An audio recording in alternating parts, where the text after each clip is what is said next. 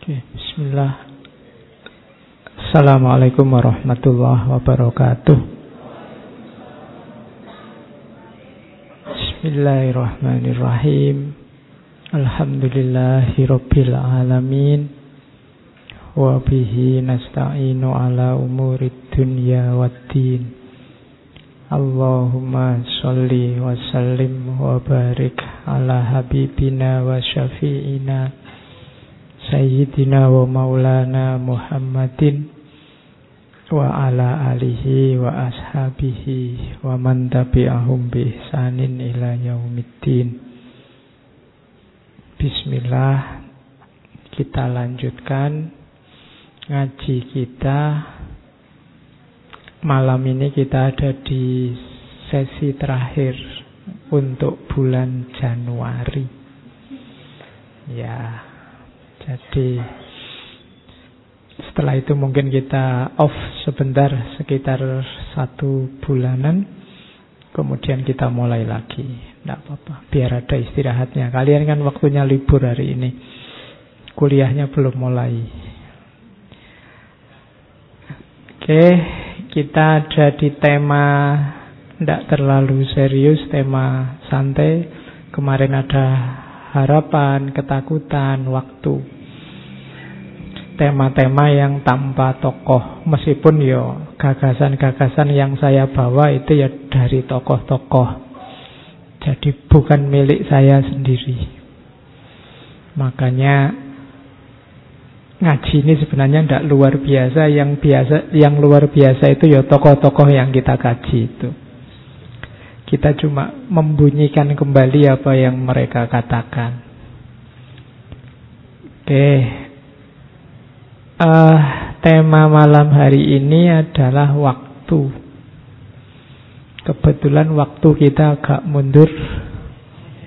Harusnya jam 8, sekarang jam 8 lebih baru kita mulai. Uh, tema waktu ini tema yang sejak zaman dulu jadi bahasan. Jadi filosof-filosof awal bahkan sejak Demokritos juga sudah membahas waktu. Plato, Aristoteles, Immanuel Kant, Newton, ada Einstein, ada Stephen Hawking, dari tradisi abad tengah ada Agustinus, ada Ibnu Rus, bahkan Ghazali dengan cara membahas masing-masing ngomong tentang waktu. Jadi yang tertarik membuat tulisan disertasi tesis tentang waktu, tokohnya banyak tinggal milih. Cuma masalahnya ngomong tentang waktu itu seperti kalimatnya Agustinus itu. Jadi katanya Agustinus, apakah waktu itu jika tak seorang pun mengajukan pertanyaan, aku tahu. Tapi jika seseorang mengajukan pertanyaan dan aku mau memberi penjelasan, aku tidak tahu lagi. Ini kalimat yang jujur dari Agustinus. Kita sering semacam ini. Dalam banyak kasus, dalam banyak hal kita itu sering merasa tahu. Ketika tidak ada orang tanya, tapi begitu ditanya, disuruh jawab, kamu biasanya tolah-toleh terus. Kamu itu loh teriak-teriak anti khilafah. Khilafah itu apa toh? Kemarin seolah-olah sudah ngerti. Begitu ditanya, apa ya? Kamu rame anti demokrasi atau pro demokrasi. Demokrasi itu apa? Anti itu apa? Pro itu apa? Itu kamu mungkin ya bingung lagi. Seolah-olah kemarin sudah tahu, tapi begitu ditanya tidak tahu. Makanya kalau kalian belajar mantek, bab pertama kitab mantek itu takrif definisi. Definisi itu melatih kepandaian kita mendefinisikan sesuatu, menjelaskan sesuatu. Nah ini dialami oleh Agustinus. Begitu saya ngomong waktu kan kalian rasanya sudah tahu saja ya semacam itu lafak waktu. Bayanganmu mungkin jam, kalender, apalagi waktu Indonesia bagian Barat, WIB, WIT kan cuma itu yang ada di pikiranmu kalau ngomong tentang waktu. Pagi, siang, sore, malam, ngomong waktu selalu begitu. Atau waktu makan, waktu tidur, waktu pacaran, waktu apel itu Bayanganmu hanya itu tentang waktu. Tapi begitu kamu ditanya waktu itu apa? Agustinus jawab, begitu ada yang tanya dan aku mau menjelaskan, macetlah penjelasannya. Seolah-olah aku tidak tahu lagi. Tugas filsafat yang paling dasar adalah clarifying konsep clarifying konsep itu memperjelas konsep sesuatu. Ini persis kayak definisi tadi. Kita sering ngomong, sering diskusi, bahkan sering debat dengan orang. Tapi jangan-jangan kita tidak paham konsepnya atau jangan-jangan konsepku dan konsepmu beda. Misalnya tentang khilafah tadi yang sini ngomong khilafah bayangannya kayak dinasti ada rajanya sementara yang sana ngomong khilafah itu ini jailun fil arti khalifah. Makanya yang sana ngeyel nggak boleh kita anti khilafah. Yang sini janganlah ndak harus itu istilahnya manusia kok. Wong beda konsep. Jadi beda definisi. Maka clarifying konsep dulu. Ayo diperjelas konsep dulu. Oke. Nah, sama kayak waktu ini. Ini problem perennial juga. Ayo kita perjelas apa itu waktu. Tiba-tiba saya teringat Gibran di The Prophet, Sang Nabi itu. Dia juga bingung sama kayak Agustinus ketika ngomong tentang waktu. Di The Prophet itu kan ada satu bab ketika ada seorang ahli astronomi tanya, Guru, bagaimanakah perihal waktu? dijawab oleh sang guru Al-Mustafa yang jadi tokohnya sang nabi engkau ingin mengukur sang waktu yang tiada ukur dan tanpa ukuran kalimatnya panjang itu cuma saya potong paragraf paling belakang dan bukankah sang waktu itu sebagaimana hakikat cinta tiada mengenal batas ukuran serta tak dapat dibagi. Oh, itu satu kalimat ini kan panjang. Oh waktu itu kayak cinta ya, ndak ndak ada batas, ndak ada ukurannya. Awal itu ndak bisa diukur. Paling awal itu kapan susah ngukurnya. Akhir juga ndak bisa diukur. Paling akhir itu kapan. Dibagi-bagi juga susah.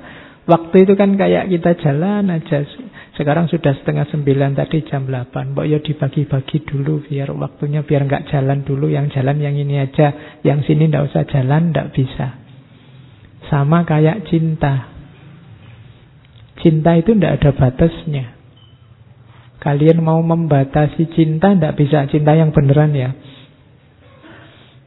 Terus ndak bisa dibagi-bagi. Sudahlah karena punya empat Yang sini 25%, 25%, 25% itu Kalau cintanya tidak bisa dibagi. Orang jatuh cinta itu Ya utuh mesti. Nah kalau empat pak ya berarti ini 100, 100, 100 400 persen. Oke ya. Jadi Apa itu cinta? Gibran Eh apa itu waktu? Ya waktu itu kayak cinta gitu aja lah. Tapi apabila ada keharusan dalam pikiran untuk membagi sang waktu ke dalam ukuran musim semi dan musim dingin, ukuran musim demi musim, maka biarkanlah tiap musim merangkum musim lainnya. Jadi kalau harus dibagi-bagi, termasuk cinta tadi, lampauilah jumlahnya, buanglah kuantitasnya, jadikan satu. Serta biarkan masa kini selalu memeluk masa lampau dengan kenangan. Kapan-kapan kita bahas lagi ya. Cintanya Khalil Gibran. Cuma ini menunjukkan, menguatkan Agustinus tadi bahwa waktu itu tidak gampang untuk sekedar dijelaskan. Ada sosiolog ahli sejarah Islam Malik bin Nabi. Dia beliau juga ingin menjelaskan waktu. Ini salah satu tokoh yang kapan-kapan kita harus bahas karena dulu saya janjikan membahas Malik bin Nabi itu di filsafat sejarah. Cuma ada halangan jadi tidak terbahas. Katanya Malik bin Nabi, waktu adalah sungai yang mengalir ke seluruh penjuru sejak dahulu kala. Melintasi pulau, kota, dan desa. Membangkitkan semangat atau menina bobokkan manusia. Ia diam seribu bahasa sampai-sampai manusia sering tidak menyadari kehadiran waktu dan melupakan nilainya. Walaupun segala sesuatu selain Tuhan tidak akan mampu melepaskan dirinya dari waktu. Itu Malik bin Nabi, itu kalimat-kalimatnya menurut saya mudah dipahami ya. Kalimat-kalimat puitis. Jadi waktu katanya Malik bin Nabi itu dia mengalir meliputi segala sesuatu bisa jadi sumber semangat, bisa jadi sumber kamu terlena. Kamu yang santai-santai menikmati waktu tiba-tiba kaget. Waduh, sudah waktunya ujian. Waduh, sudah waktunya bayar lagi. Waduh, sudah umurku sudah tua. Waduh, sudah semester akhir. Nah, itu waktu jadi sumber yang menina bubukkanmu. Tapi ada kalanya waktu itu jadi sumber semangat. Sama-sama ingat bahwa waduh sudah semester akhir, terus kamu jadi semangat untuk menyelesaikan. Jadi dia punya dua kekuatan yang saling melengkapi atau bisa juga dibaca saling kontradiksi. Tergantung kita memakainya. Nanti ada banyak penjelasan di belakang.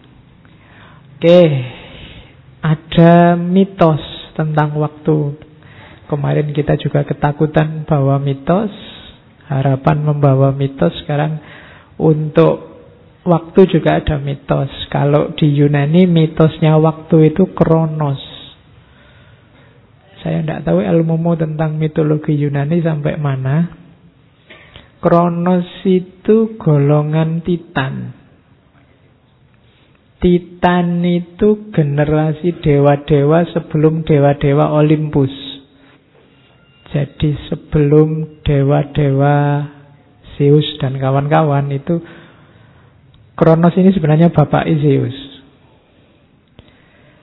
Kronos ini anaknya dua dewa, dewa Gaia sama dewa Uranus, dewa langit sama dewa bumi. Dewa Gaia sama dewa Uranus ini punya 12 anak, yang paling muda Kronos, tapi Kronos ini paling jago. Kalau kalian suka main game, saya dulu suka main game di PS2 itu ada God of War.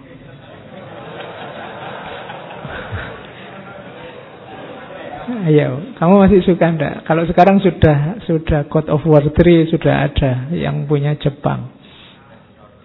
God of War itu perang antara Titan sama dewa-dewa Titan sama Olympus. Yo nanti cariin.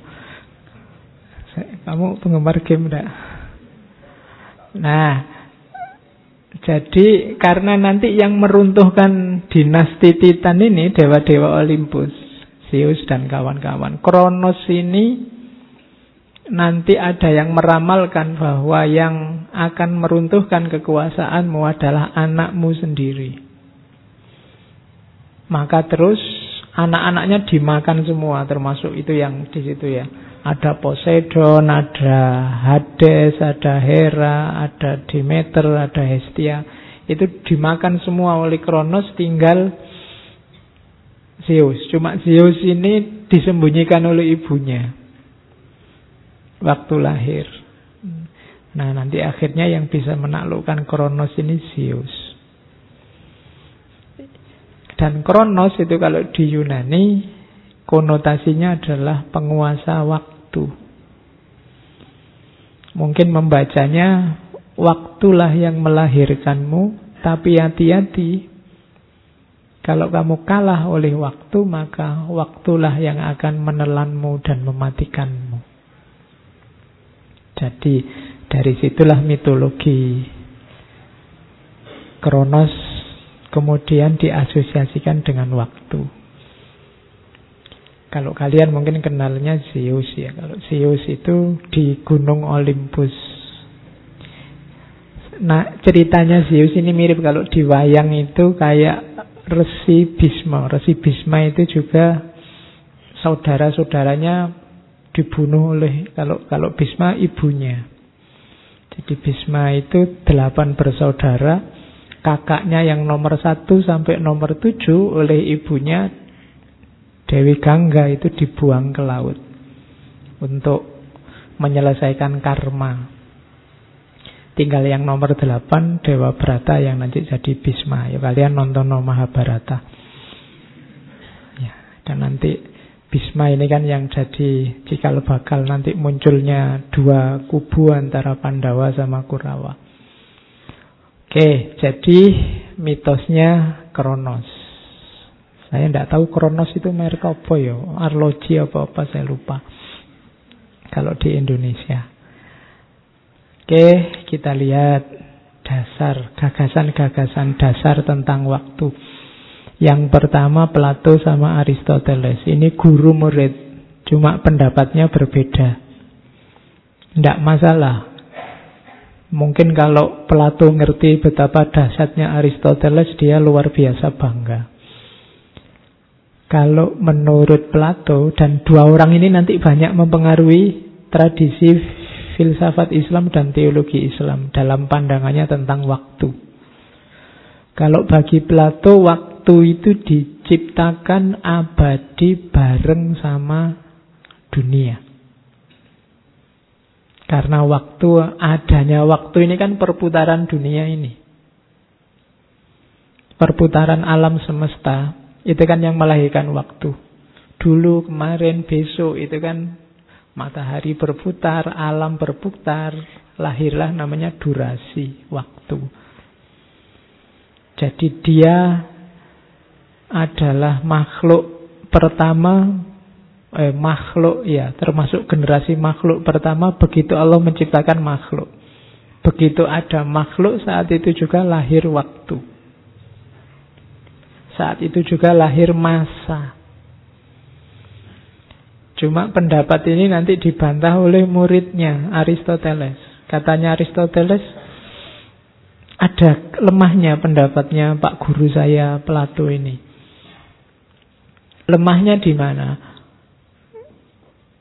Kalau menurut Aristoteles, waktu mendahului alam semesta. Karena alam semesta ini kan logikanya diciptakan. Kalau dia diciptakan berarti ada fase tidak ada kemudian ada. Fase tidak ada ini kan ada ada waktu sudah kan? Sebelum ada alam dengan saat ada alam. Sebelum itu kan sudah menunjukkan waktu. Jadi ada waktu sebelum alam. Padahal tadi lo waktu itu kan bukankah muternya alam. Lo alam itu kan baru. Berarti waktu ini mendahului alam. Cuma ya kalau dipikir nanti bulat. Sebelum Allah menciptakan waktu, apa sudah ada waktu? Ayo, susah ya, mikir filsafat itu. Dan ini nanti masuk ke para teolog ketika memperdebatkan ciptaan. Ini di antara subjek yang dibahas oleh Ghazali dan nanti dibantah oleh Ibn Rus di Tahafud dan Tahafud Tahafud tentang kebaruan alam. Jadi ya termasuk penciptaan alam itu kan penciptaan waktu tadi. Kapan Allah menciptakan waktu? Akal tidak bisa membayangkan sesuatu yang dari tidak ada kemudian menjadi ada dan dia mendahului waktu. Jadi itu debat klasik. Kalau ini namanya debat metafisik. Metafisik itu dibalik fisik. Filsafatnya namanya filsafat spekulatif. Aslinya gimana? Ya kita tidak tahu. Pokoknya pinter-pinteran saja, cerdas-cerdasan saja. Besok ditanyakan langsung ke Allah. Oke, okay. mana lebih dulu alam atau waktu ini kan kayak ayam sama telur. Kalau katanya Aristoteles, ya ndak bareng katanya. Aristoteles ya ndak mungkin bareng dong. Katanya Plato bareng, katanya Aristoteles ndak bareng. Siapa dulu, siapa belakang agak susah. Tapi ini perdebatan klasik. Masuk ke modern Newton. Newton ini termasuk yang berpandangan waktu itu mutlak sifatnya. Dia eksak, mutlak, independen, punya logik sendiri, punya proses sendiri. Di orang-orang modern nanti waktu diasumsikan sebagai linier dan terbatas. Maksudnya linier itu waktu itu jalan terus, tidak mungkin balik.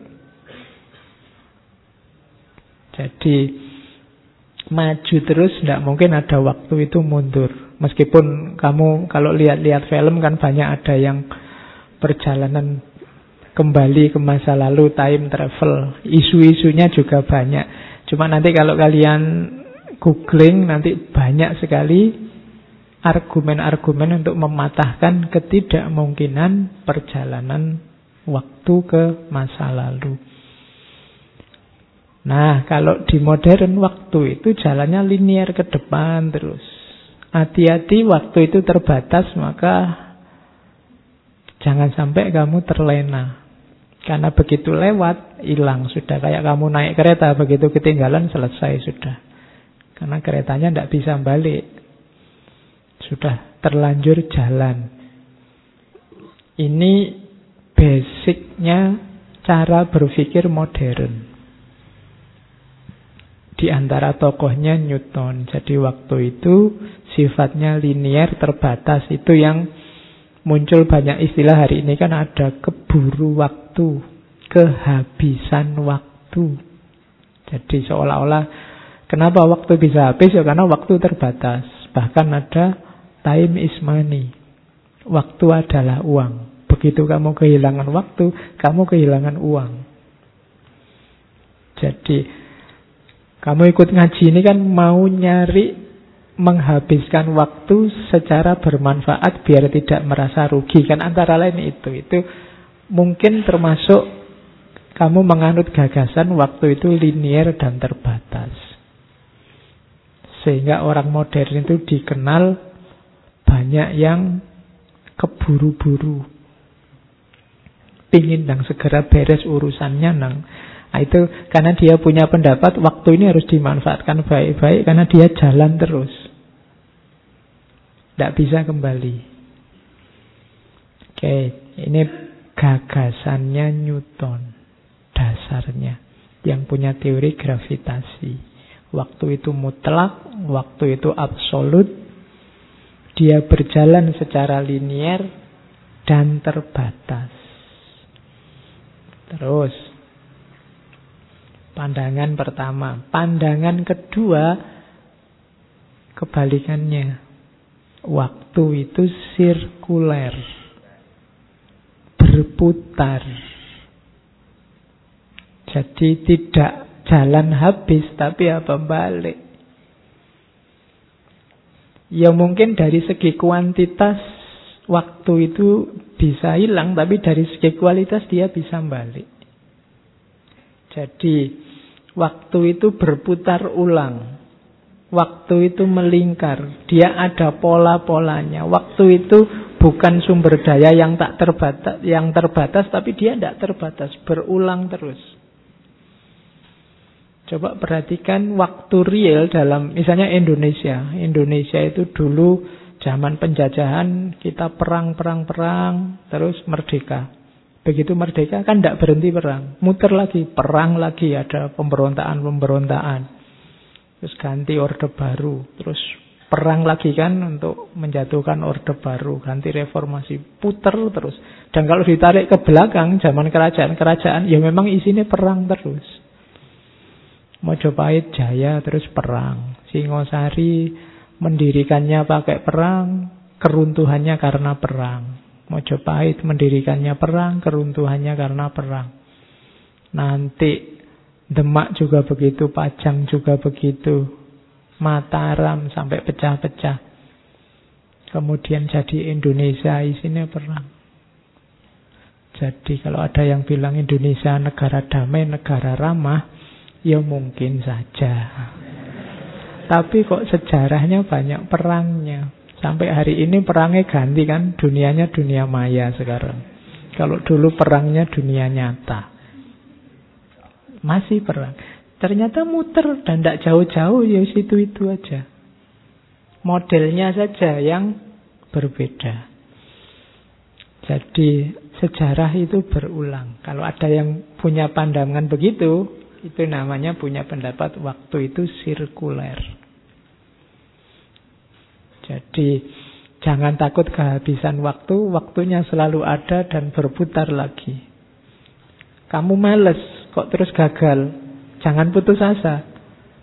Akhiri kemalesanmu nanti kamu akan jadi sukses. Jangan khawatir, muter. Tapi kalau kamu males, ya muter lagi. Kamu ketemunya gagal lagi. Jadi itu waktu sirkuler. Kalau orang Jawa ideologi waktu sirkuler ini nanti misalnya jadi pandangan tentang cokro manggilingan. Cokro manggil, cokro itu berputar, manggilingan itu ya berputar. Melindas itu manggilingan. Jadi hidup ini kayak roda. Dia berputar, kadang di atas, kadang di bawah. Yang tadi di atas mungkin besok di bawah, yang tadi di bawah mungkin besok ke atas lagi. Itulah hidup. Kecuali rodanya baru macet. Kalau macet atau sengaja dibikin macet sehingga yang di atas atas terus, yang bawah bawah terus. Tapi tidak mungkin begitu. Tunggulah saatnya cokro manggilingan. Tidak ada orang jaya terus-terusan, tidak ada orang jatuh terus-terusan. Jadi itu di Jawa. Makanya kuasailah cokro manggilingan ini kalau di Jawa kuncinya apa? Triwikromo. Triwikromo itu menguasai tiga dunia. Masa lalu, masa kini, dan masa depan. Kalau tiga dunia ini kamu kuasai, maka kamu bisa menaklukkan cokro manggilingan tadi. Naik turunnya hidupmu tidak lagi berpengaruh padamu kalau pas di bawah kamu juga tidak akan merasa kesakitan kalau pas di atas kamu tidak akan lupa diri. Nah, itu ideologi waktu sirkuler. Ternyata waktu juga berputar. Tergantung kamu menjelaskannya gimana. Yang benar yang mana Pak? Linear apa sirkuler? Ya kamu butuhnya yang mana? Hidup itu kan begitu. Kalau kamu butuh ingin efektif Pak, segera menemukan kesuksesan, mungkin kamu butuh ideologi waktu yang linier. Nah, harus efektif, serius karena waktunya bisa habis. Tapi kalau kamu mungkin sedang ingin menikmati hidup, sedang ingin santai, sedang ingin bersyukur, nikmatilah alur waktu yang sirkuler. Banyak Pandangan sirkuler ini ditemukan dalam falsafah timur, pandangan-pandangan timur. Jadi lebih cocok sama mental timur. Mungkin kita mungkin lebih serak sama yang sirkuler. Tapi yo kita tetap harus punya senjata yang linier tadi. Karena kalau tidak begitu ya mungkin kita santai-santai terus. Begitu waktunya sumpek harusnya bangkit. Allah biasa Pak, hidup itu kadang di bawah, kadang di atas. Kamu tidak berjuang-berjuang kamu nanti. Ya, jadi cuma ya jangan kemerungsung maju terus. Tidak apa-apa. Sekali-sekali gagal ya tidak apa-apa. Balik lagi, ditunggu saja. Selalu ada kesempatan. Kan ada yang bilang kesempatan tidak datang dua kali. Nah, itu teori waktu linier. Ya. Iya, lo kalau waktu sirkuler ya enggak. Kamu enggak lolos CPNS enggak apa-apa. Besok ada tes lagi. Loh. Nah, iya kan? Loh itu kan muter lagi. Ya, nanti ada tes lagi, kamu diuji lagi, enggak lolos lagi. Loh ya ada muter lagi. Itu kan itu sirkuler. Jadi pokoknya pastikan saja rodanya tetap berputar. Kalau rodanya macet, ya nasibmu. Tidak jadi di atas di bawah. Jadi tidak, jangan takut. Kesempatan itu datang bolak-balik. Jangan mau dibilangi kesempatan tidak datang dua kali loh Anda. Pasti nanti ada kesempatan lagi, jangan khawatir. Mungkin bukan kesempatan yang ini, tapi kesempatan yang lain pasti ada. Kemarin waktu yang kita ngomong harapan kan, jangan putus harapan, tidak apa-apa. Satu menolak, tidak apa-apa. Masih puluhan menunggu. Puluhan tahun lagi maksudnya. Oke. Oke. Jadi itu teori kedua. Nah, ada teori juga bagus dari Agustinus. Tadi kan saya singgung ada masa lalu, masa kini, masa depan. Kita banyak menganalisis apa pun dengan teori tiga ini kan. Waktu itu ada tiga fase, masa lalu, masa kini, dan masa depan. Nah, Agustinus, ini termasuk filosof skolastik, punya teori bahwa sebenarnya tidak ada masa lalu, tidak ada masa depan. Waktu itu yang ada hanya masa kini. Lo kan ada Pak masa lalu kemarin kita ngalami. Lo yang kemarin itu masa kininya yang kemarin ketika hari ini. Lo ya kan? Ketika hari ini dia bukan bukan masa lagi. Itu dia masa lalu versi masa kini. Kenapa? Hari ini dia cuma jadi kenangan, jadi memori. Dia sudah tidak ada. Yang ada itu hanya masa kini. Masa depan juga gitu. Masa depan itu kan cuma analisismu, hitung-hitunganmu, prediksimu besok ada apa. Tapi dia sebenarnya tidak ada. Jadi masa lalu itu tidak ada, masa depan itu tidak ada. Yang ada hanya masa kini. Masa lalu itu tampil di masa kini tidak sebagai dirinya sendiri tapi sebagai kenangan, sebagai ingatan masa kini terhadap masa lalu. Masa depan juga begitu, dia tampil hari ini tidak sebagai diri ini, tapi hanya sebagai prediksi, hanya sebagai perkiraan. Maka yang ada hanya masa kini. Jadi kamu yang galau karena masa lalu, itu sebenarnya kamu galau oleh sesuatu yang tidak ada sudah hilang. Termasuk kamu yang galau tentang masa depan. Besok saya mau jadi apa? Itu kamu sumpek, sedih tentang sesuatu yang tidak ada. Wong tidak mesti begitu kok kamu.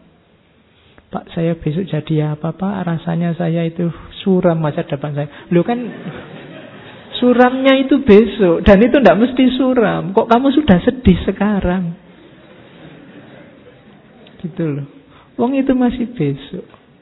Indonesia kira-kira sekian ribu tahun lagi akan hancur. Loh ya kan masih besok. Lah kok kamu sumpeknya sekarang? Itu. Mbok sudah yang besok urusan besok, yang kemarin sudah lewat. Hidup kita di masa kini. Kan maunya Agustinus. Nikmati saja yang sekarang. Sama aja Pak, sekarang juga sumpek. Ya paling tidak kan sumpeknya tidak double tiga.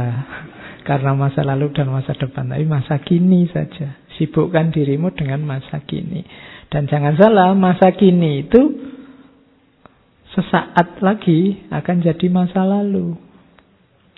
Lalu itu kan nggak ada rumusnya. Tadi pembukaan ngaji jam 8 seperempat misalnya Itu sudah jadi masa lalu. Sudah tadi.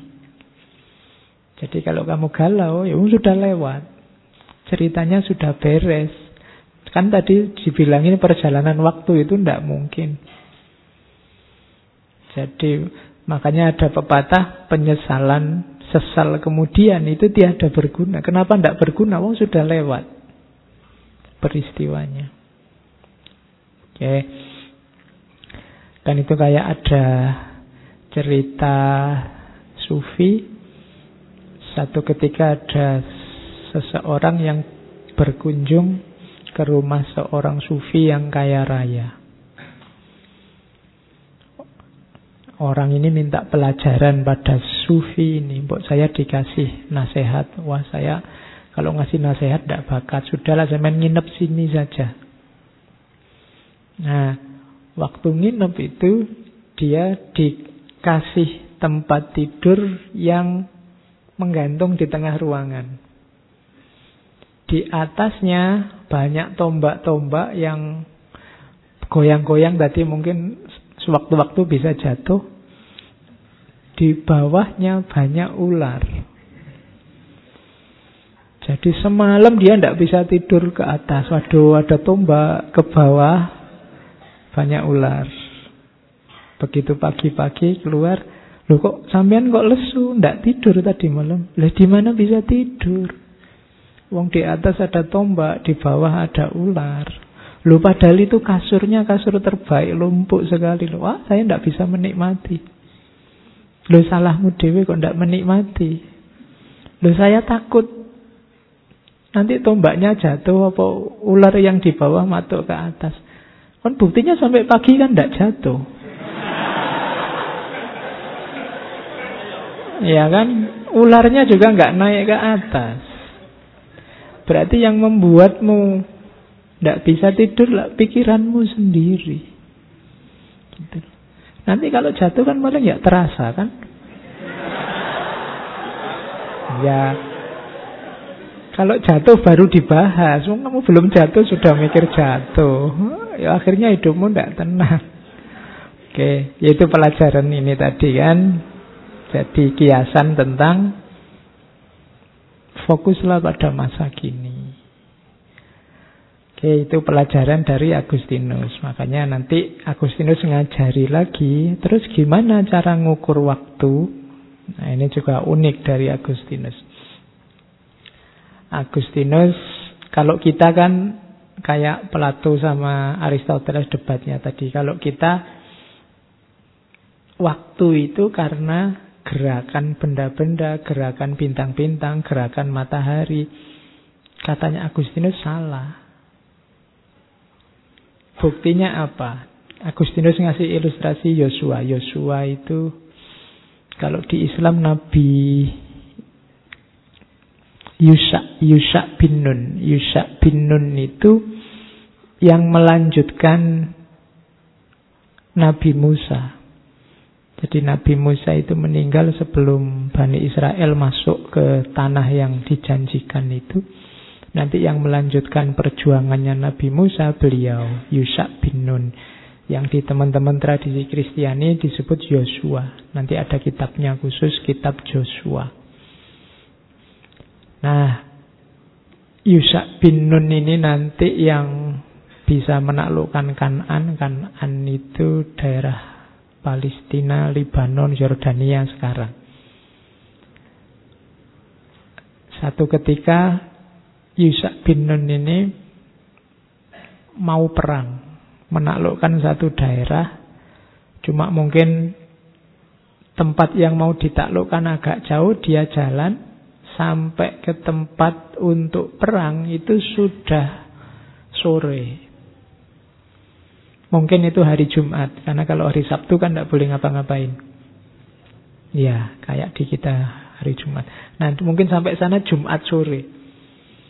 Wah ini gawat ini, pasukan sedang semangat mau perang ini kalau ditunda, besok bisa kalah ini. Akhirnya Yusak bin Nun madep ke matahari, dipentelengi mataharinya. Eh, saya mengemban tugas dari Allah, engkau juga mengemban tugas dari Allah. Terus berdoa sama Allah, tolong mataharinya suruh berhenti sebentar. Ya, kita menaklukkan daerah ini, tapi mataharinya jangan tenggelam. Kalau zaman dulu, kalau matahari tenggelam itu kan tidak boleh perang. Kalau sekarang kan kebalikannya, mau perang nunggu matahari tenggelam.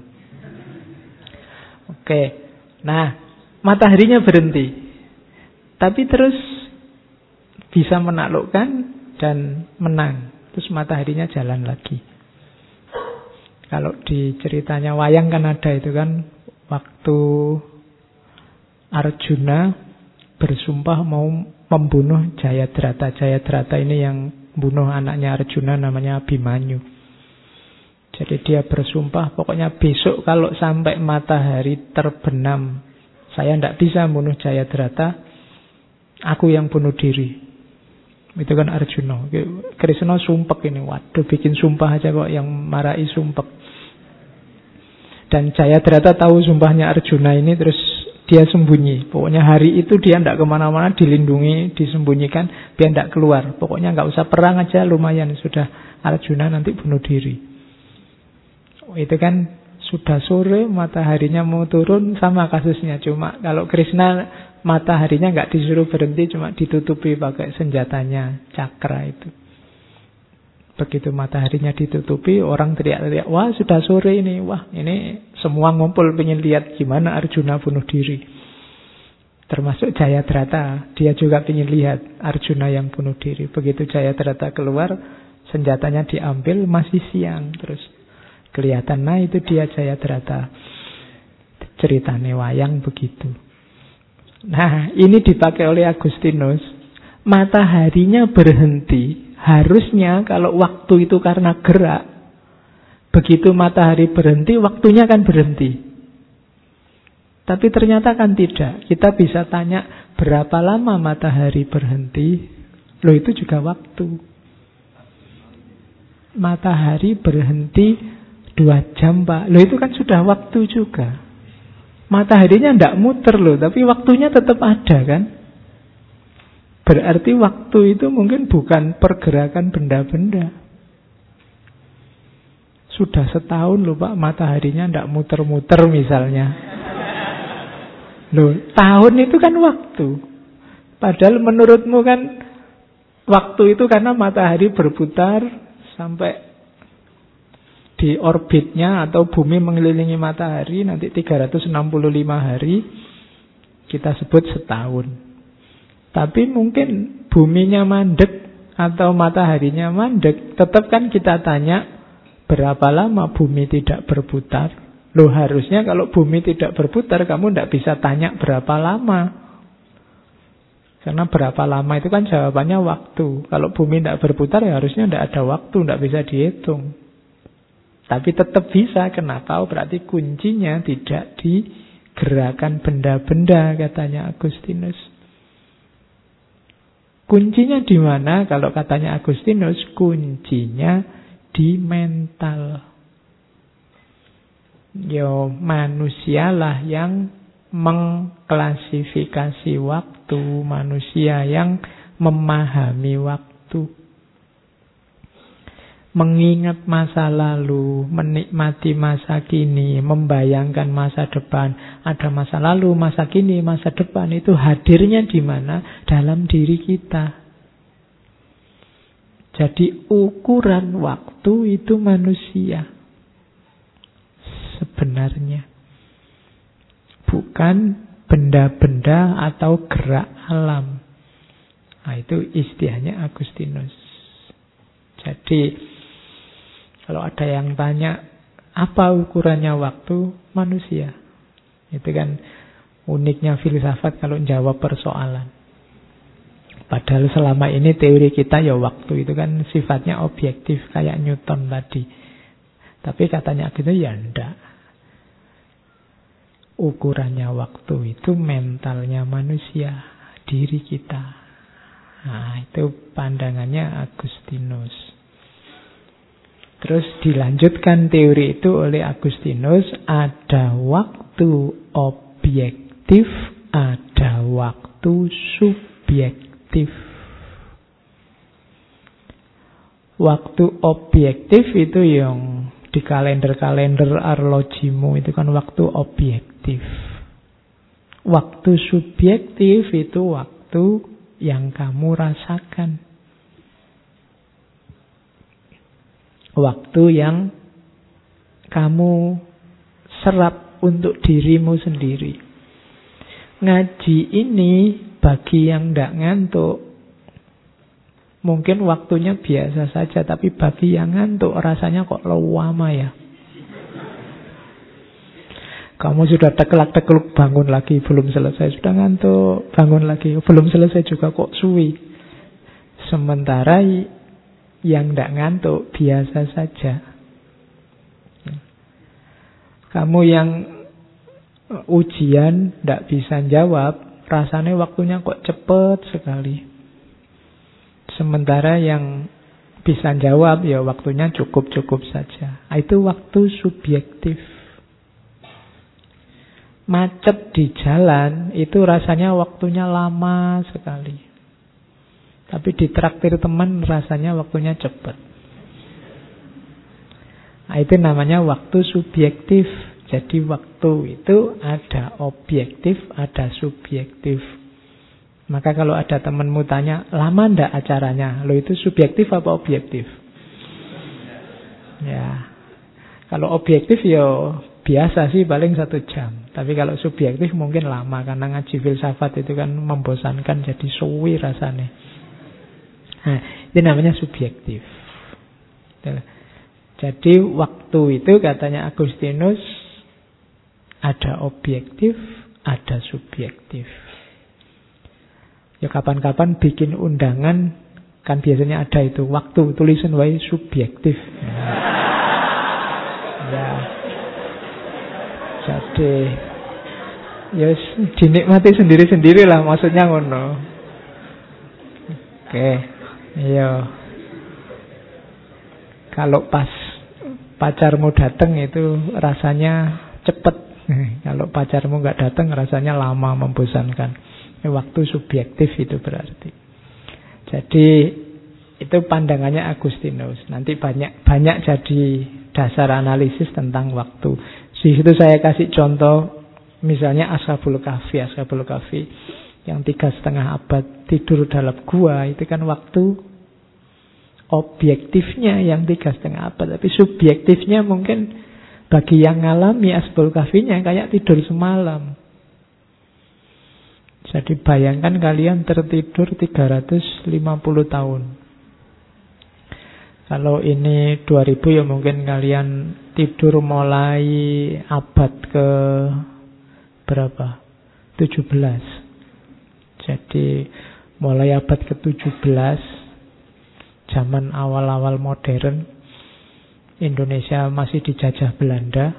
Begitu kamu bangun, sudah kampanye Pak Jokowi melawan Pak Prabowo. Itu kan kamu kaget loh kok sudah kampanye. Padahal kemarin masih dijajah Belanda loh. Oh. Makanya kalau kamu sumpek-sumpek tidur aja kayak Ashabul Kahfi, siapa ngerti bangun-bangun sudah Indonesia jaya atau jangan-jangan Indonesia tidak ada besok itu Ashabul Kahfi. Itu kan bedanya waktu objektif sama waktu subjektif. Kalau Ibnu Arabi pakai istilah al-waqt atau bi'i, al-waktu, waktu alami dan al-waqt fauqat tabi'i. Isra Mi'raj Nabi Muhammad itu kan ada waktu objektif sama waktu subjektif. Nabi yang mungkin merasakan perjalanannya ya perjalanan jauh, perjalanan berjam-jam, perjalanan tapi objektifnya cuma sangat sebentar. Atau kayak ilustrasi waktu dunia dengan waktu di surga itu kan ada objektif sama subjektif. Di akhirat itu di dunia berapa puluh tahun sama kayak di akhirat sekian hari misalnya. Nah, itu mungkin logika waktu subjektif sama waktu objektif. Oke, ya nanti ini sebenarnya nanti melahirkan banyak sekali teori. Tapi paling tidak kita sudah tahu dasarnya. Oh penjelasannya pakai waktu objektif dan waktu subjektif. khutbah misalnya. Kalian yang selak ada acara, misalnya khutbah Jumat ini kuliah jam 1, khotibnya asik sekali ceramah. Tidak selesai-selesai. Itu kan kamu gelisah dengar khutbahnya. Tapi bagi khotibnya, ini mungkin bagi dia, oh ini materi penting ini kalau nggak tak sampaikan. Ini waktunya terlalu singkat. Jadi bagi khotibnya terlalu singkat, tapi bagi jamaahnya terlalu panjang. Itu dua-duanya subjektif. Kalau objektifnya ya kan bisa diukur. Oh setengah jam. Oh 45 menit bisa begitu. Oke, ya kalau kalian ngalami gitu sebenarnya ya diinterupsi saja. Dulu saya punya teman khotbah Jumat itu diinterupsi.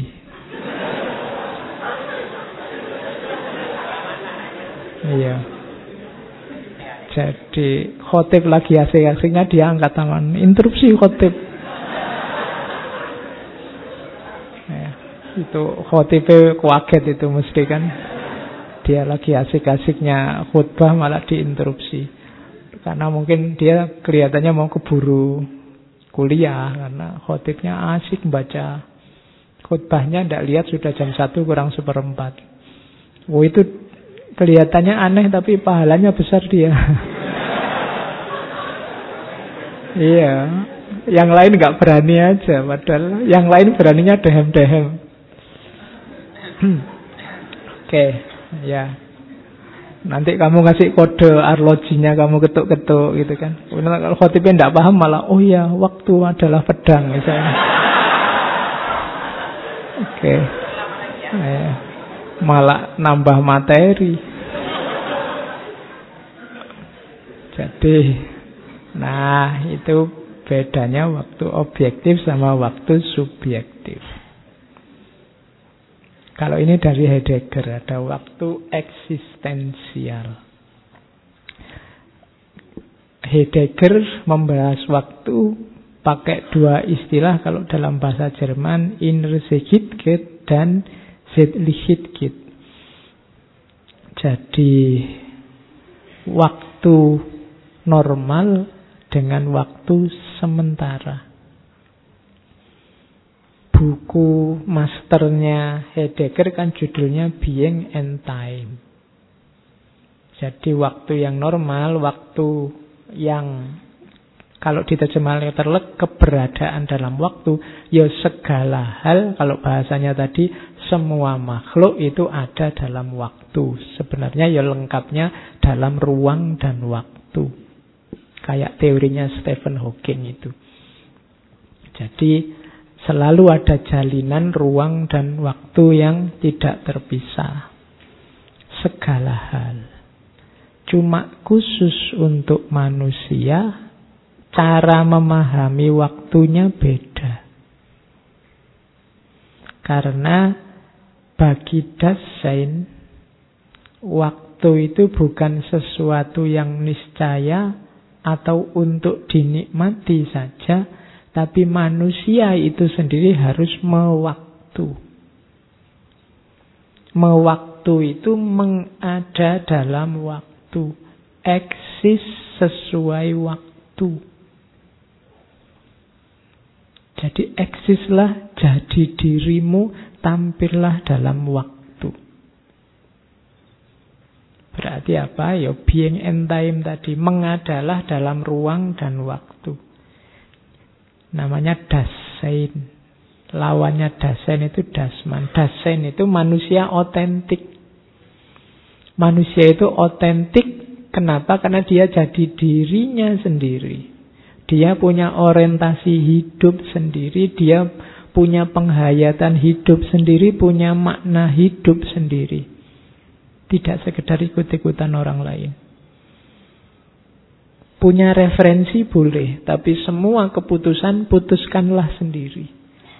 Suka organisasi, mengafiliasikan diri dengan organisasi, silahkan, tapi putuskan itu oleh dirimu sendiri, bukan karena ikut orang lain atau apalagi dipaksa orang lain. Itu namanya eksis. Mengada dalam waktu, mewaktu. Jadi Waktu akhirnya punya makna eksistensial. Waktu jadi pendukung dirimu untuk eksis. Yang hadir ngaji malam ini karena kamu ingin hadir sesuai orientasi hidupmu, kamu punya penghayatan dan pemanaan sendiri tentang ngaji ini. Maka kamu yang hadir jadi eksis. Tapi yang hadir malam ini hanya karena ikut temennya, ndak enak, ndak solider temanku ngaji kok aku ndak, kasihan dia, jadi aku ikut saja. Atau karena ikut tren, wah teman-teman sakos ini sekarang ngaji semua. Sebenarnya pingin di kamar, serialnya belum selesai sinetronnya misalnya. Tapi yo yang lain berangkat, aku ikut berangkat lah. Maka kamu ndak dasein. Tapi kamu dasman bukan manusia yang otentik. Jadi manusia yang palsu. Dirimu bukan dirimu. Jadi engkau bukan yang kamu inginkan untuk dirimu sendiri. Itu namanya tidak otentik. Kamu lah dan ini manusia yang malang katanya Heidegger. Wong kamu lahir ndak milih, Nanti sekolah TK, SD ya dipilihkan orang tuamu, agama dipilihkan orang tuamu, kuliah sampai di mana jangan-jangan juga dipilihkan orang tuamu. Mungkin besok pacar dan jodoh juga dipilihkan orang tuamu. Kamu tidak pernah dewasa, tidak pernah memutuskan dirimu sendiri, kamu tidak pernah eksis. Nanti urusan apa-apa kamu ikut saja. Temanmu ke mana, kamu ikut ke mana. Lingkunganmu ke mana, kamu ikut ke mana maka kamu tenggelam dalam waktu. Kamu tidak eksis jadi dirimu. Nah ini pemaknaan waktu yang eksistensial. Jadi waktu sebagai kendaraan untuk mengada. Untuk membuat dirimu ada. Nah ini pandangannya Heidegger filosof eksistensialis. Ada juga biasanya di tengah masyarakat ini waktu sebagai makna dan imajinasi.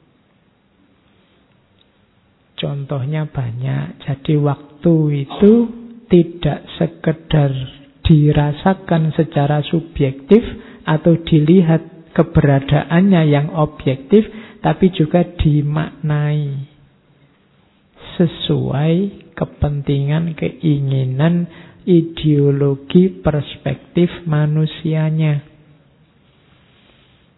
Kalau waktu yang objektif itu satu, waktu yang subjektif juga satu sesuai yang kamu hayati masing-masing.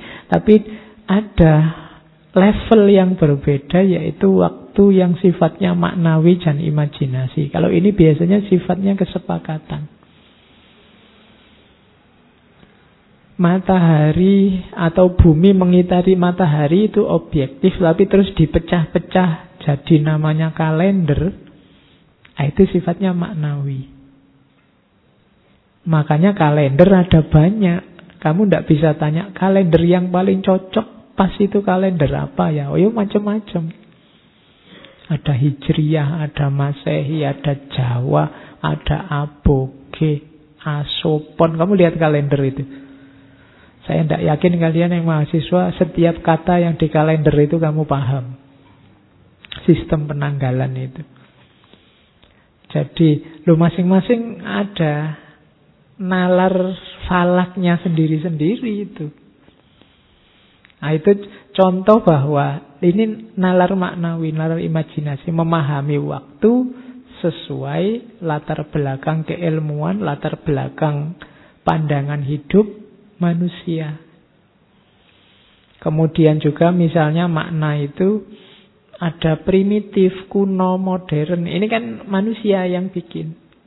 Waktu termasuk masa lalu, masa kini, masa depan itu juga manusia. Kalian itu mungkin ada bagian-bagian primitifnya, ada bagian-bagian modernnya, ada bagian-bagian kunonya itu pasti. Tapi dari mana itu datang manusia yang bikin? Itu maknawi. Matahari, bumi mengelilingi matahari pasti. Tapi per berapa membaginya seperti apa? Seminggu itu enaknya dibagi tujuh atau lima kayak Jawa itu atau mungkin bisa lebih. Wong itu kesepakatan. Rumusnya yang bikin manusia. Ini hubungannya dengan makna dan imajinasi. Dasarnya bulan apa matahari. Itu kan nanti beda. Atau mungkin kamu mau, Pak saya pengen bikin kalender sendiri, ya silahkan. Mungkin dasarnya apalah misalnya. Dasarnya mood, Pak. Jadi kalau lagi moodnya enak, oh, gimana? Moodnya nggak enak, gimana misalnya. Nah itu imajinasi. Jadi manusia dengan imajinasinya menangkap waktu tidak dalam detik, menit, jam, hari, tapi bentuknya nanti kalender Masehi, Jawa, Cina, Hijriah. Termasuk nanti melahirkan mitos-mitos. Ada mitos hari aktif, hari libur, itu kan mitos. I hate Monday misalnya. Aku benci hari Senin. Yuk gantiin aja namanya jangan Senin. Wong nama itu kan kesepakatan.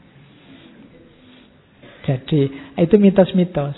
Ada mitos weekend sama weekday. Wah weekend mau ke mana? Itu kan bikin minder yang tidak punya duit, tidak punya pacar. Nah, sekarang jangan minder kenapa? Wong itu mitos kok bikinan. Weekend itu kan waktunya istirahat Pak dari kerja. Enggak. Orang yang butuh banyak istirahat dari kerja itu sebenarnya orang yang tidak menikmati kerjanya. Iya kan? Iya. Kalau saya tidak Ali bilang ya, kerjaku itu ya rekreasi. Atau rekreasi itu, rekreasiku itu kerja. Kenapa? Bisa menikmati pekerjaannya. Kalau katanya Markius, weekend, logika weekend itu di mana orang ingin bebas dan istirahat, itu hasilnya one dimensional man, hasilnya masyarakat kapitalis. Ketika orang dipaksa kerja tanpa passion, targetnya apa? Cari uang. Demi apa? Kebutuhan kapital. Jadi dia tidak menikmati, padahal kerja itu kan harusnya eksistensial. Dengan kerja kamu merasa ada, kamu merasa dibutuhkan, kamu jadi manusia. Karena kamu menghasilkan sesuatu, tapi di masyarakat kapital kamu tidak menikmati pekerjaanmu. Karena pekerjaan itu kadang-kadang tidak berhubungan sama eksistensimu. Targetnya cuma cari uang. Akhirnya kamu tersiksa saat bekerja. Kompensasinya apa? Kamu sewenang cuti, sewenang hari libur, sewenang. Nah, itu logika weekend kan munculnya di situ. Kuliah misalnya yang bukan passionmu, bukan bidangmu, kamu nggak menikmati di situ, itu kan siksaan. Luar biasa. Kalau libur kamu bahagia setengah mati. Mau nggak libur pun kamu meliburkan diri. Jadi Nah itu harus dicek lagi. Jangan-jangan memang bukan passionmu, bukan bukan wilayah yang kamu sukai. Harusnya kerja itu melahirkan passion. Melahirkan percaya diri, identitas diri. Nah, ada banyak mitos-mitos termasuk ada mitos-mitos hari keberuntungan atau waktu sial. Ada kayak-kayak gini mitos. Itu saya tidak ngomong salah, tapi itu manusia yang memaknai. Jadi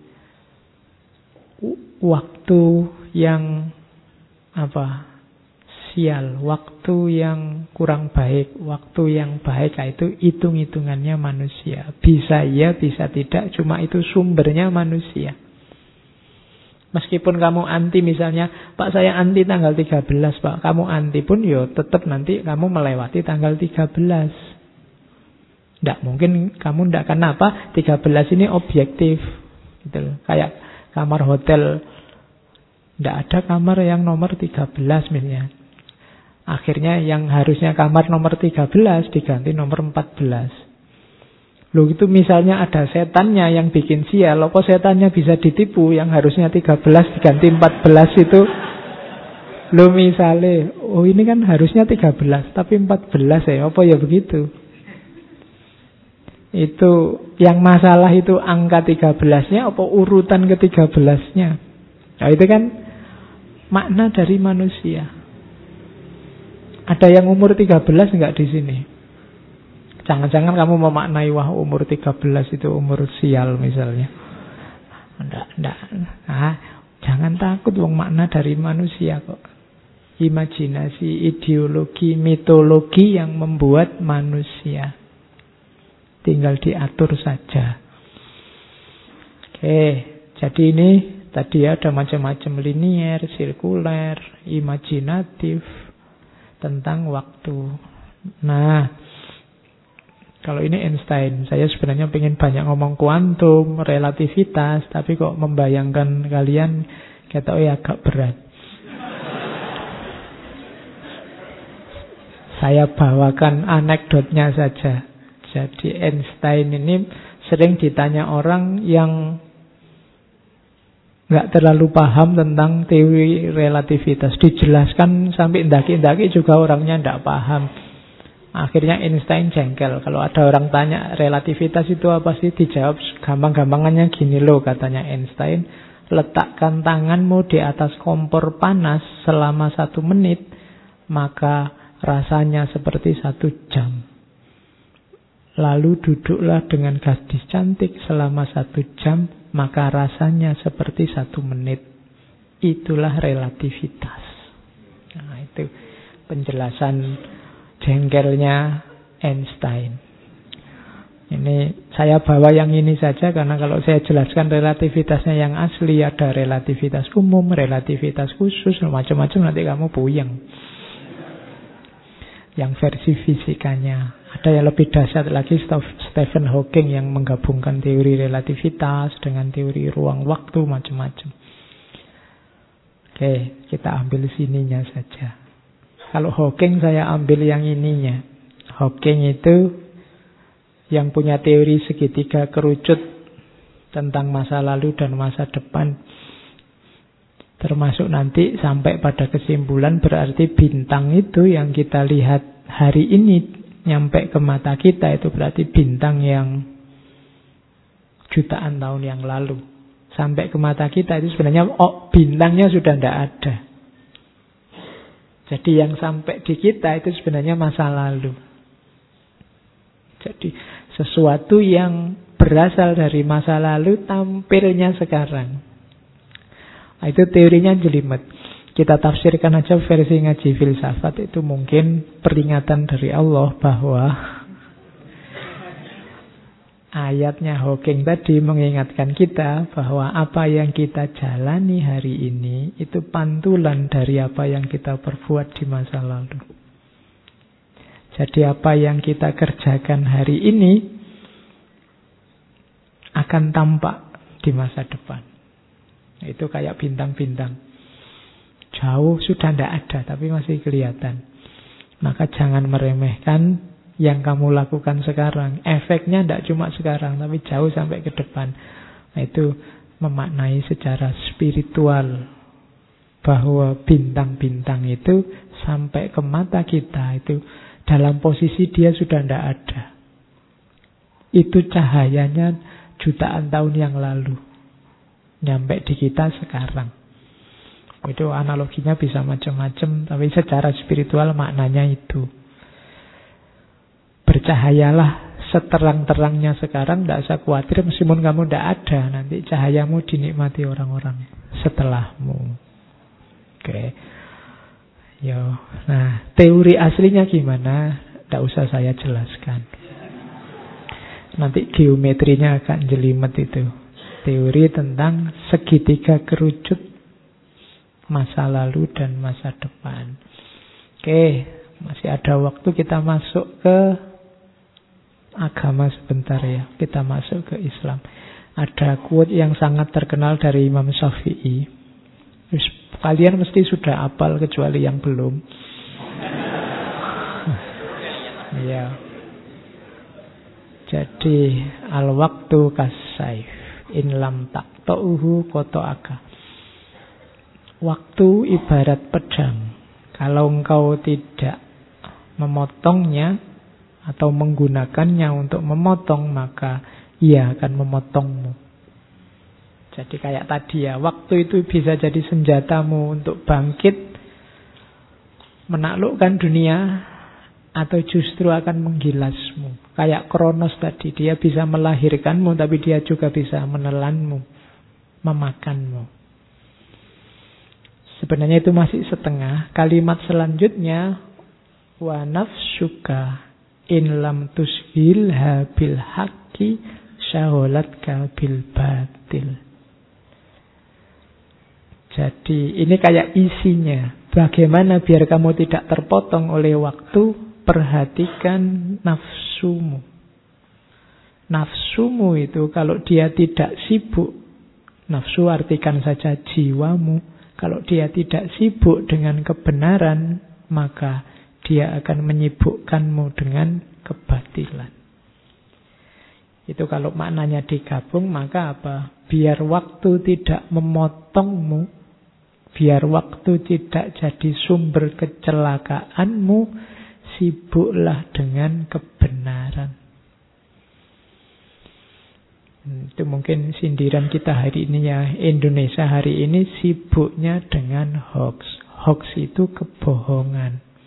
Berarti jiwa kita hari ini sibuk dengan kebohongan.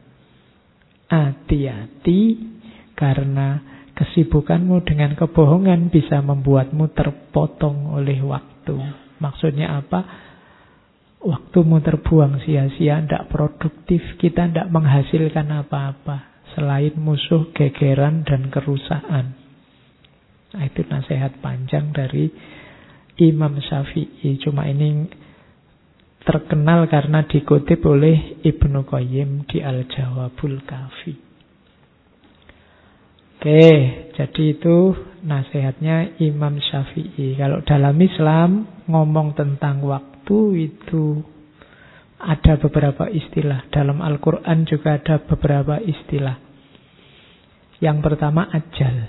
Yang kedua dahar. Yang ketiga wakat. Yang terakhir asar. Ajal itu batas akhir.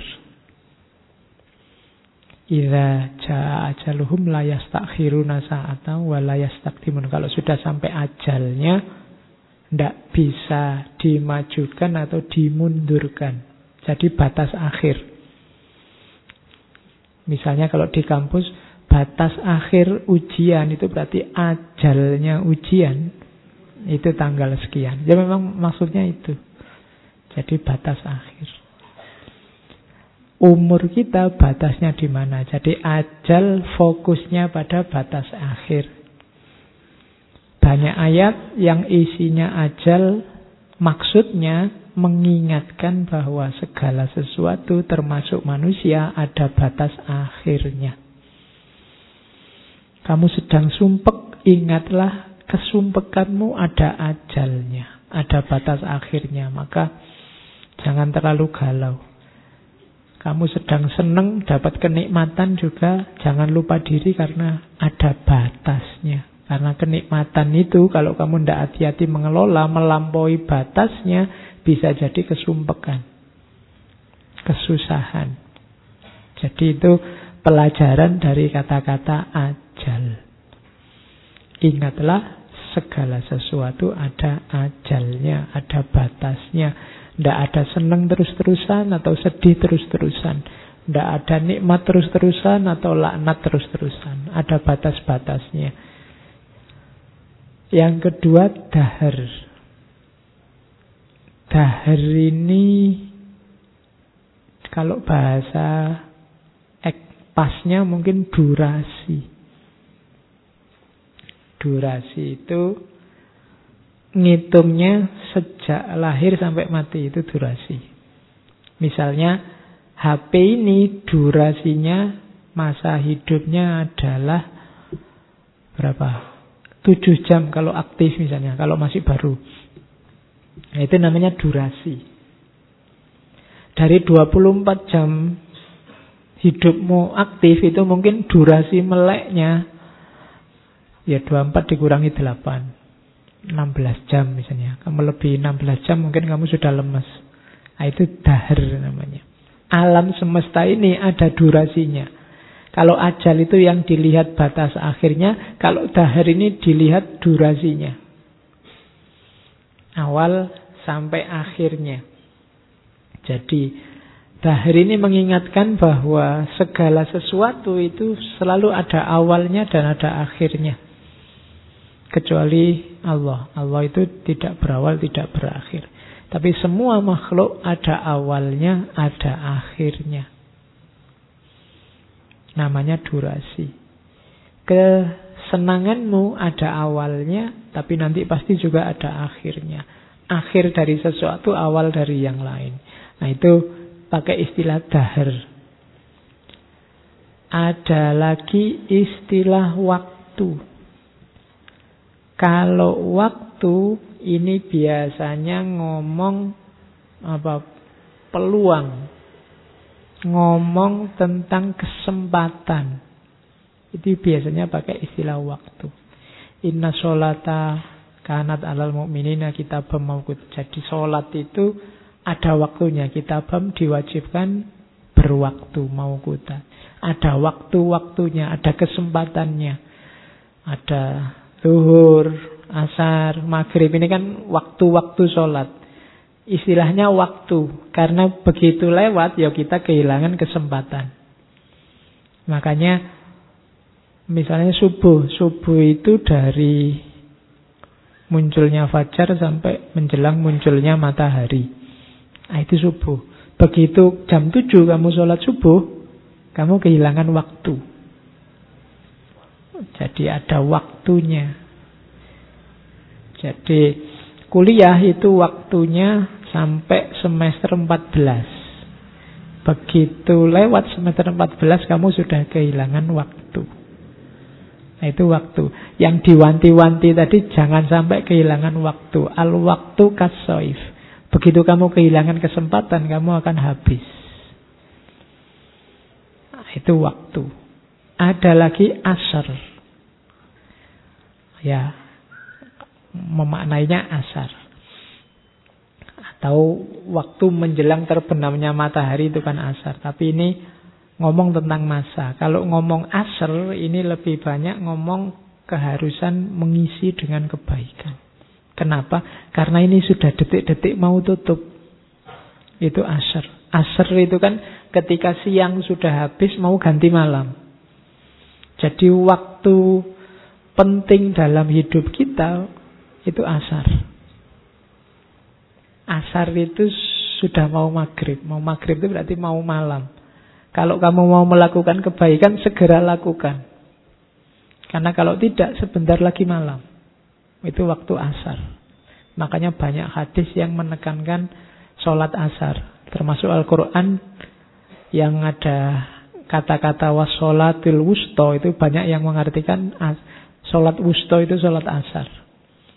Karena ini memang waktu penting, kunci. Kalau mau tobat, segera tobat. Karena begitu lewat, malam sudah. Waktunya tidur. Jadi ini waktu batas itu asar. Makanya Al-Quran mengingatkan wal asri. Demi waktu, demi masa.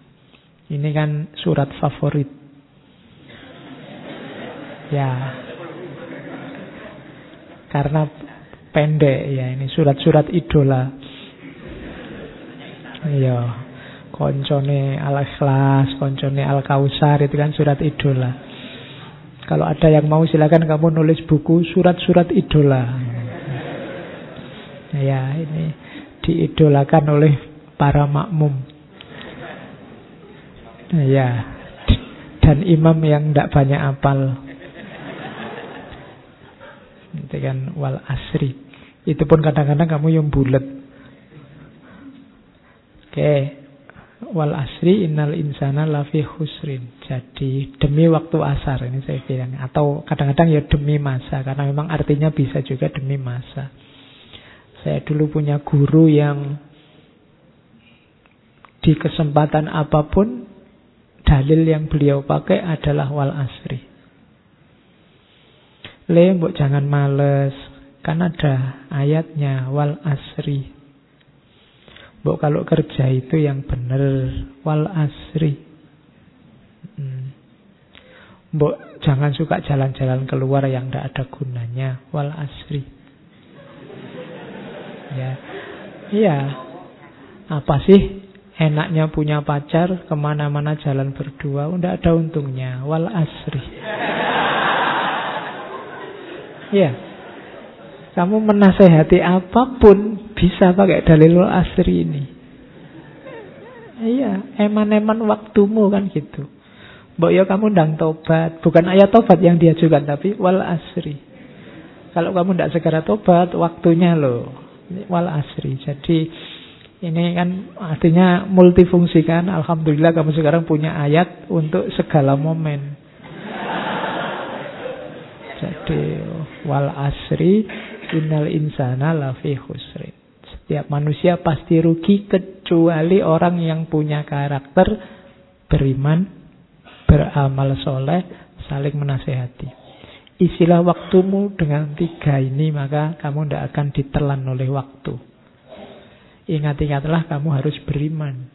Beriman itu maksudnya apa? Sadarilah kamu itu terbatas, tidak berdaya, tidak wajib ada, punya banyak kelemahan, maka kalau kamu tidak beriman, hanya mengandalkan dirimu sendiri, kamu akan rugi. Karena dirimu sangat lemah dan terbatas. Yang kedua, beramallah soleh. Lakukan kebaikan sekecil apa pun, sesedikit apa pun yang kamu tahu. Kalau tidak, kamu akan rugi. Selanjutnya, saling menasehati tentang kebenaran dengan kesabaran. Kuncinya tiga, maka kamu akan jadi orang yang beruntung. Kalau ini ndak, ya kamu akan rugi. Jadi wal asri. Oke, jadi ini dalil untuk sapu jagat opo wae bisa dipakai. Ya kan? Isinya hidup kan tiga itu. Keutamaan puncak. Keimanan, amal soleh, muamalah dengan makhluknya isinya dua. Saling menasehati dalam kebenaran dan kesabaran. Sudah, puncaknya cuma itu. Jadi kalian wajib apal ini. Sewaktu-waktu disuruh sambutan nopo khutbah bisa pakai ayat ini. Oke, kuncinya di situ. Oke, saya kasih sebentar dari beberapa sumber cara kita wal asri. Manajemen waktu. Jadi yang pertama ada banyak teori sebenarnya tentang cara mengatur waktu. Saya ambil beberapa prinsip paling dasar menurut agama. Yang pertama jelas manfaat. Lakukan apa pun yang jelas manfaatnya. Itu saja. Kalian mau melakukan apa saja, coba tanya manfaatnya apa. Kamu ngaji, kamu, kamu nulis, kamu kuliah, manfaatnya apa? Mau minum saja misalnya, bismillah. Ada manfaatnya? Ada, biar nggak haus. Nah, itu kan. Jadi lakukan yang jelas manfaatnya mau posting, mau ngobrol, mau nongkrong, bukan tidak boleh. Tapi pertegas manfaatnya apa. Termasuk yang mau merokok, mau pacaran, mau semoga tanyakan dulu asal paling tidak kamu sendiri ngerti manfaatnya ini loh Pak. Lu saya kalau tidak ngerokok Pak, pusing saya Pak. Mending saya tidak makan daripada tidak ngerokok karena ah, itu Paling tidak kamu sendiri ngerti ada manfaatnya. Jangan sampai orang lain menganggap tidak ada manfaatnya, kamu sendiri juga tidak. Saya juga tidak tahu pak kenapa saya merokok itu. Ya, ya janganlah ya. Jadi kamu harus tahu manfaat yang kamu lakukan. Ya dalil-dalilnya banyak. Kayak hadis itu kan nikmatani maub bunun fihi makasirum minan nasi asyikha wal faroh. Ada dua nikmat yang banyak sekali orang tertipu di situ, yaitu nikmat waktu luang dan kesehatan. Ini sering diceramahkan.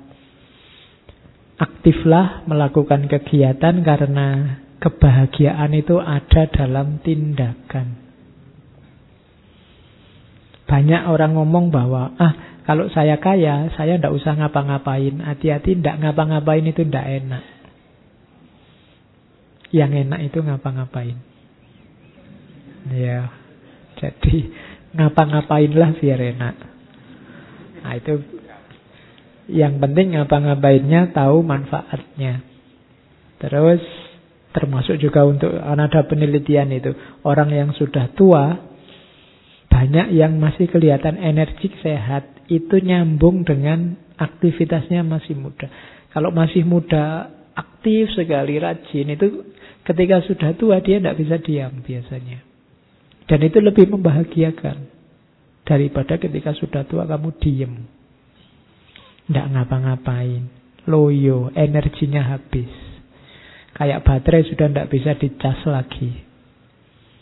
Nah, maka mulai sekarang kamu harus aktif. Dibangunnya mulai sekarang. Karena urusannya mental, saraf, dan pikiran. Kalau tidak jadi habit, ya waktu tua ya tidak usah ditunggu Pak, saya sekarang mumpung masih muda senang-senang aja Pak. Besok baru serius Anda. Kalau tidak jadi habit tidak bisa. Begitu mau serius mulainya susah. Maka lakukan yang manfaat. Itu saya bawakan dua quotes dari Ibnu Mas'ud dan Hasan Basri. Ya lumayan untuk bahanmu kapan-kapan kalau disuruh kultum. Katanya Ibnu Mas'ud, ma nadamtu ala syai' nadami ala yaumin ghurubat syamsuhu nakuso fihi ajali walam yazid fihi amali.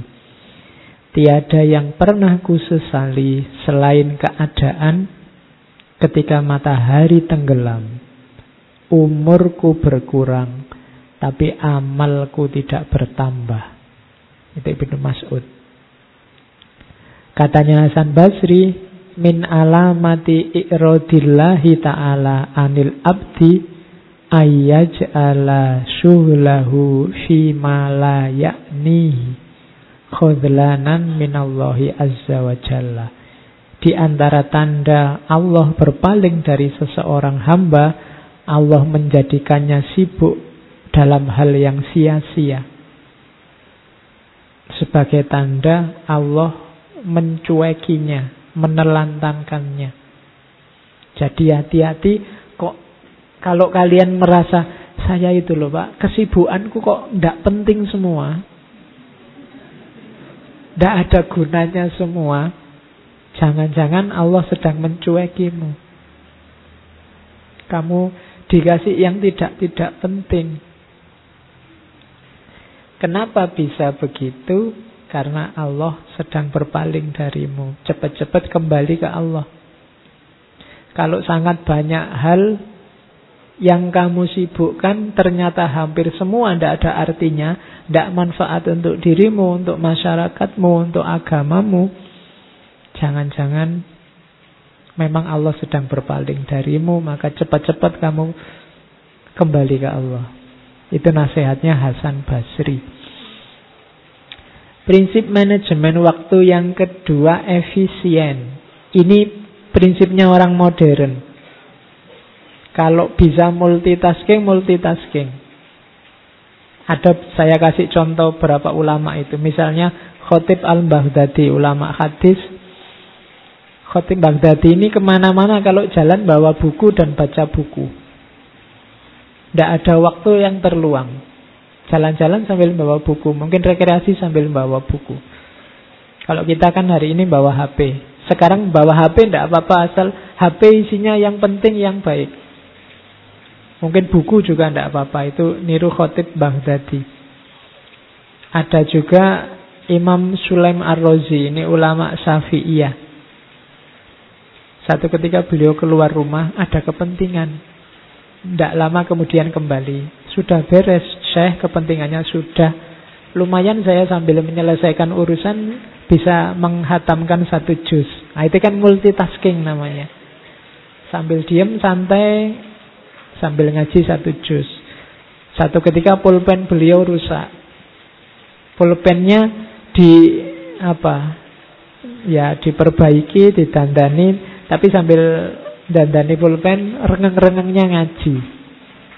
Untungnya dua, pulpennya beres dapat pahala. Itu namanya efisien.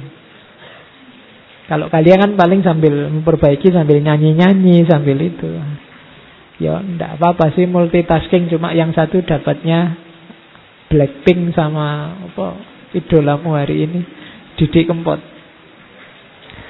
Oke, terus ya bahkan ada yang saking memanfaatkan waktu menu makanan dan durasi makan juga dihitung. Misalnya ada ulama Abdul Wafa bin Ukail. Ini seorang ahli fikih mazhab Hambali.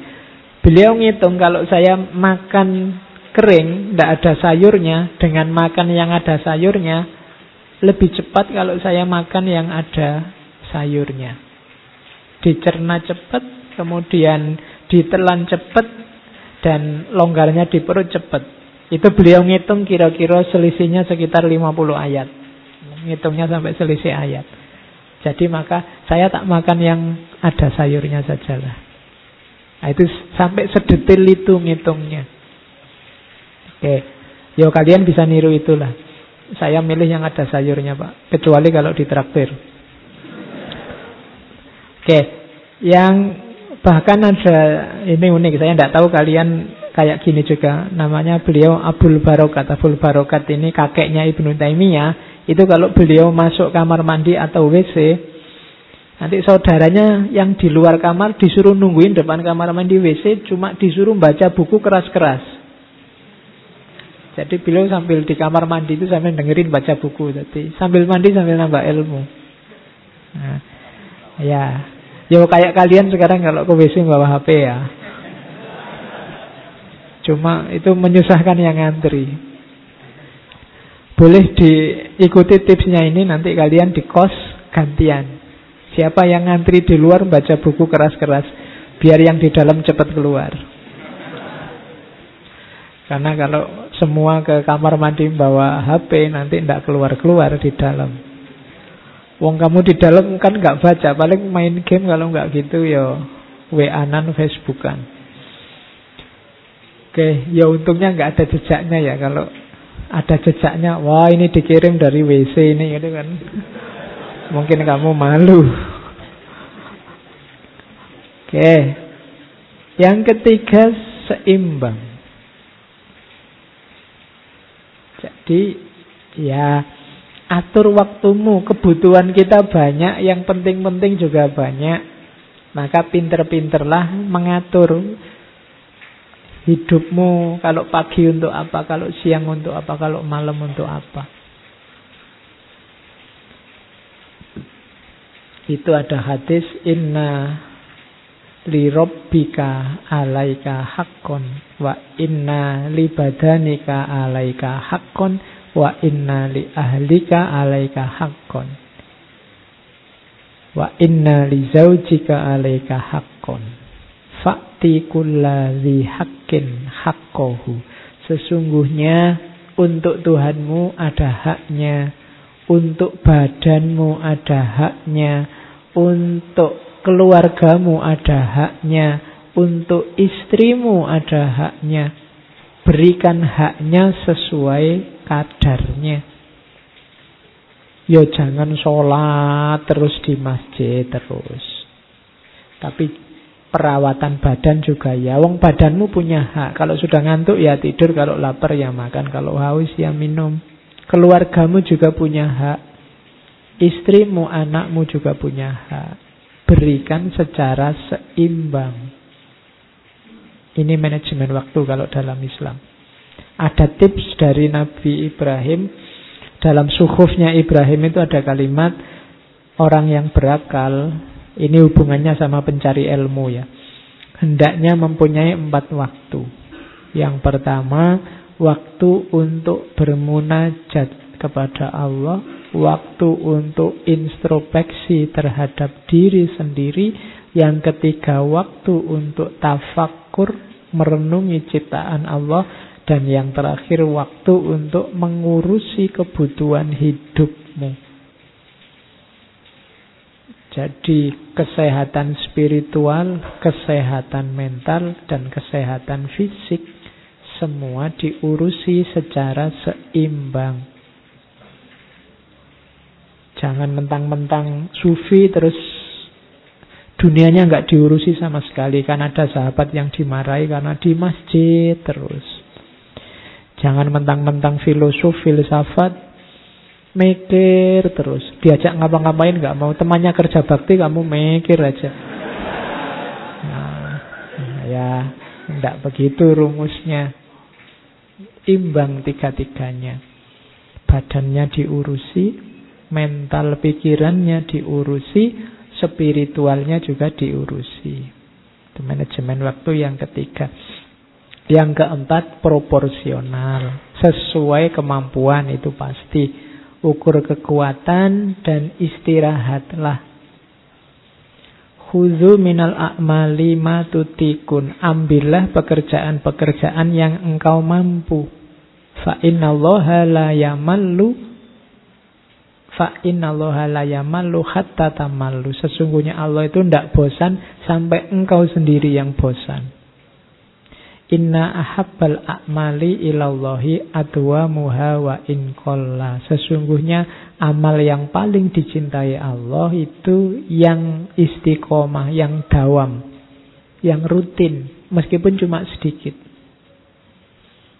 Jadi, tidak apa-apa, tidak yang berat-berat, semampumu saja. Tidak usah iri sama, wah temanku itu bisa tahajud tiap malam. Yang sana bisa Senin Kemisnya tidak putus-putus. Yang sini malah puasa Daud. Aku tidak bisa. Bisa aku cuma mendoakan semoga yang puasa Daud, yang Senin Kemis itu kuat dan sehat. Ah, misalnya. Bisa aku cuma itu. Lu tidak apa-apa.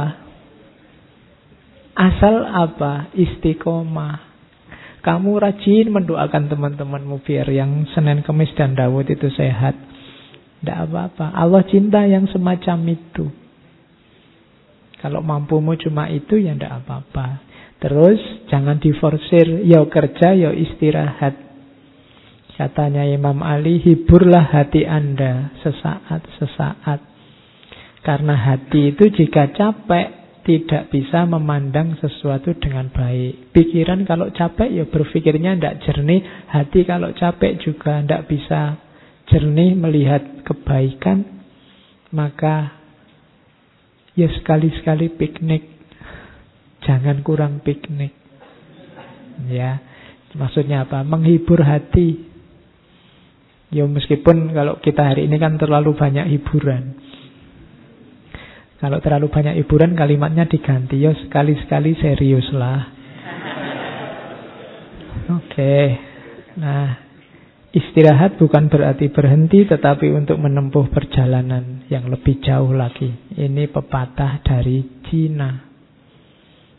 Istirahat tidak apa-apa, tapi istirahat itu bukan berhenti. Mengumpulkan kekuatan biar bisa berjalan lebih jauh. Oke, nah, itu saya tertarik hadis ini sebenarnya di Riyadus Solihin ada. Nanti kalian baca ya, karena hari ini banyak orang yang saya tidak tahu kadang-kadang meng, mencela saudaranya dengan kata-kata munafik. Ah, kamu munafik. Nah, ada hadis saya ketemu di Riyadus Solihin itu panjang awalnya saya potong yang di belakang. Jadi ada sahabat namanya Hanzolah bin Arabi al-Usayyidi.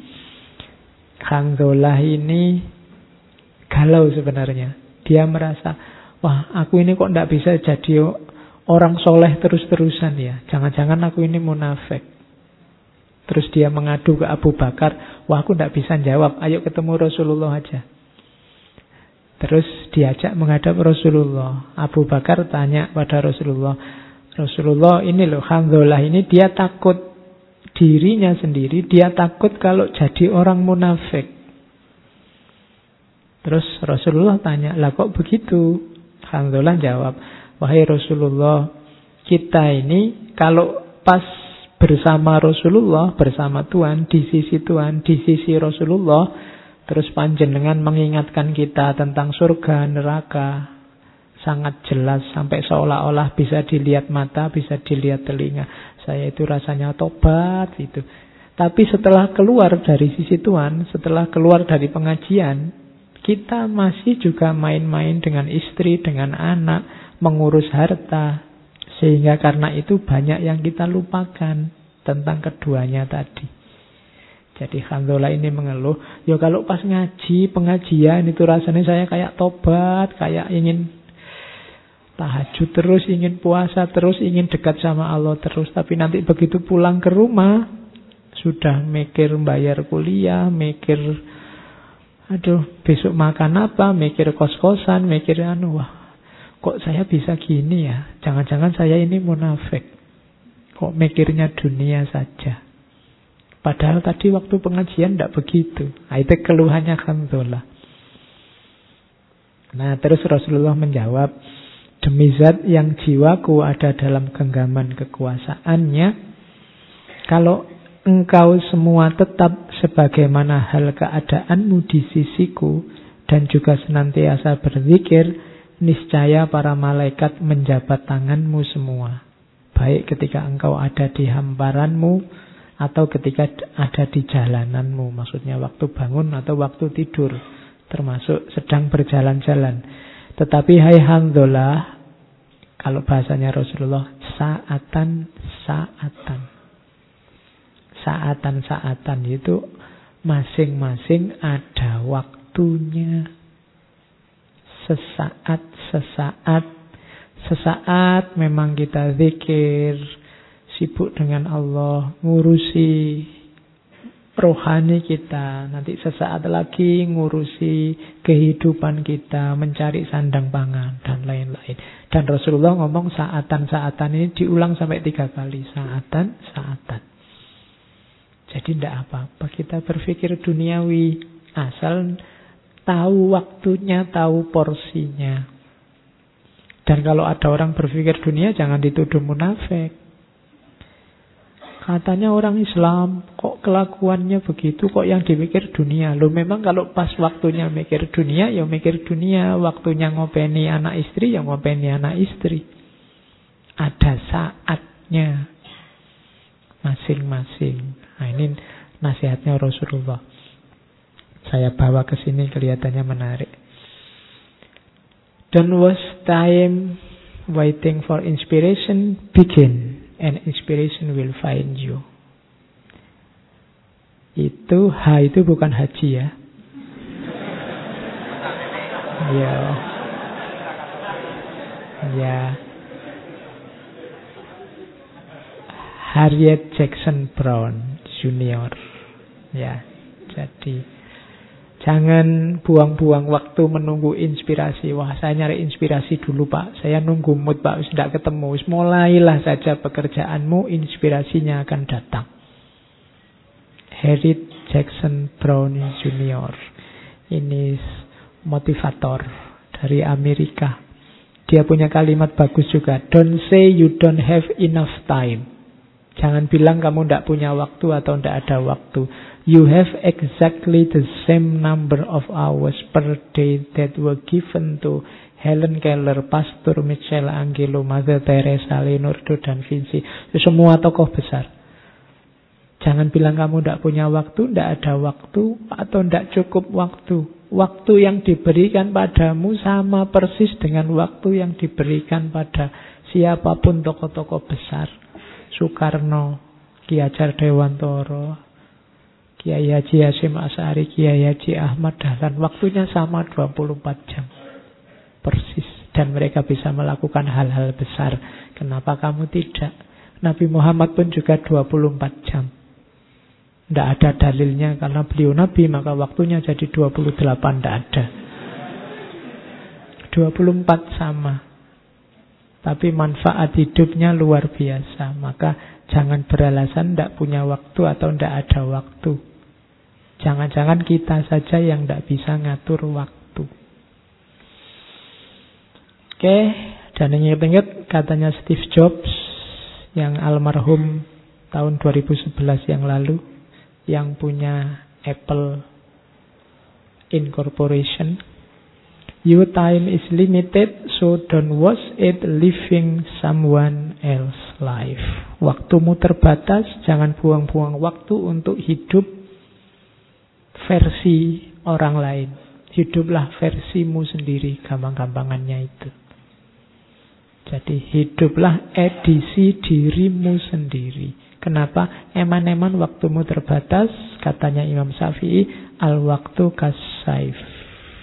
Jadi itulah gambaran-gambaran umum tentang waktu. Setiap isu tadi bisa kita bahas panjang lebar kapan-kapan.